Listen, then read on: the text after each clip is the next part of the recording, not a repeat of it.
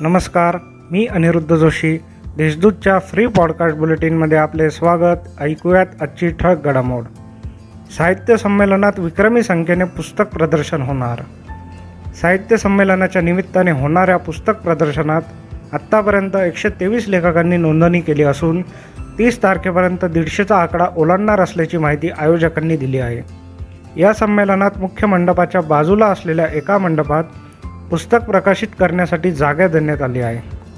यासाठी असलेल्या नियोजन समितीने लेखकांसाठी फॉर्म तयार करत सर्व माहिती मागवली आहे.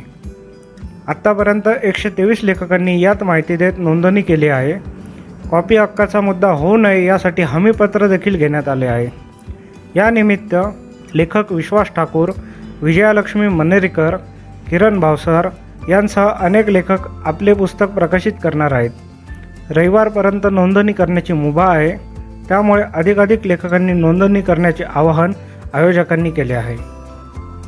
आता ऐकूयात काही घडामोडी झटपट. उपमुख्यमंत्री अजित पवार आज कळवणच्या दौऱ्यावर येणार आहेत. सकाळी दहा वाजता त्यांचे नांदुरी गडावर आगमन होईल. नकोडे येथे कळवण सुरगाणा मतदारसंघातील विविध विकास कामांचा शुभारंभ अजित पवार यांच्या हस्ते होणार आहे. शेतकरी शेतमजूर आदिवासी युवक मेळाव्यात ते मार्गदर्शन करणार आहेत. त्यानंतर ते पुण्याला रवाना होतील. सातपूर येथील कारखान्यातील कामगार संघटनेच्या वर्चस्ववादातून भाजपा मंडल अध्यक्ष अमोल इघे यांचा खून झाला होता. पोलिसांनी आठ तासातच संशयित विनोद बर्वे याला ठाण्याहून ताब्यात घेतले.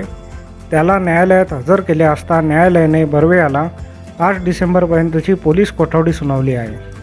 भेसळीच्या काही विशिष्ट घटनांमध्ये दोषी व्यक्तीला देण्यात येणारी तुरुंगवासाची शिक्षा कमी करून केवळ दंड आकारण्याची शिक्षा करण्यात येत असल्याची माहिती केंद्रीय कुटुंब व कल्याण राज्यमंत्री डॉक्टर भारती पवार यांनी दिली. भारतीय अन्न सुरक्षा आणि प्रमाणके प्राधिकरणाच्या कामाचा आढावा घेण्यासाठी प्राधिकरणाच्या नवी दिल्ली येथील कार्यालयाला डॉक्टर पवार यांनी भेट दिली त्यावेळी त्यांनी ही माहिती दिली. त्र्यंबकेश्वर तालुक्यातील ब्रह्मगिरी पर्वतावर उत्खनन झाल्यानंतर पर्वतरांगा व डोंगर रांगांचे सीमांकन करण्याचा मुद्दा पुढे आला.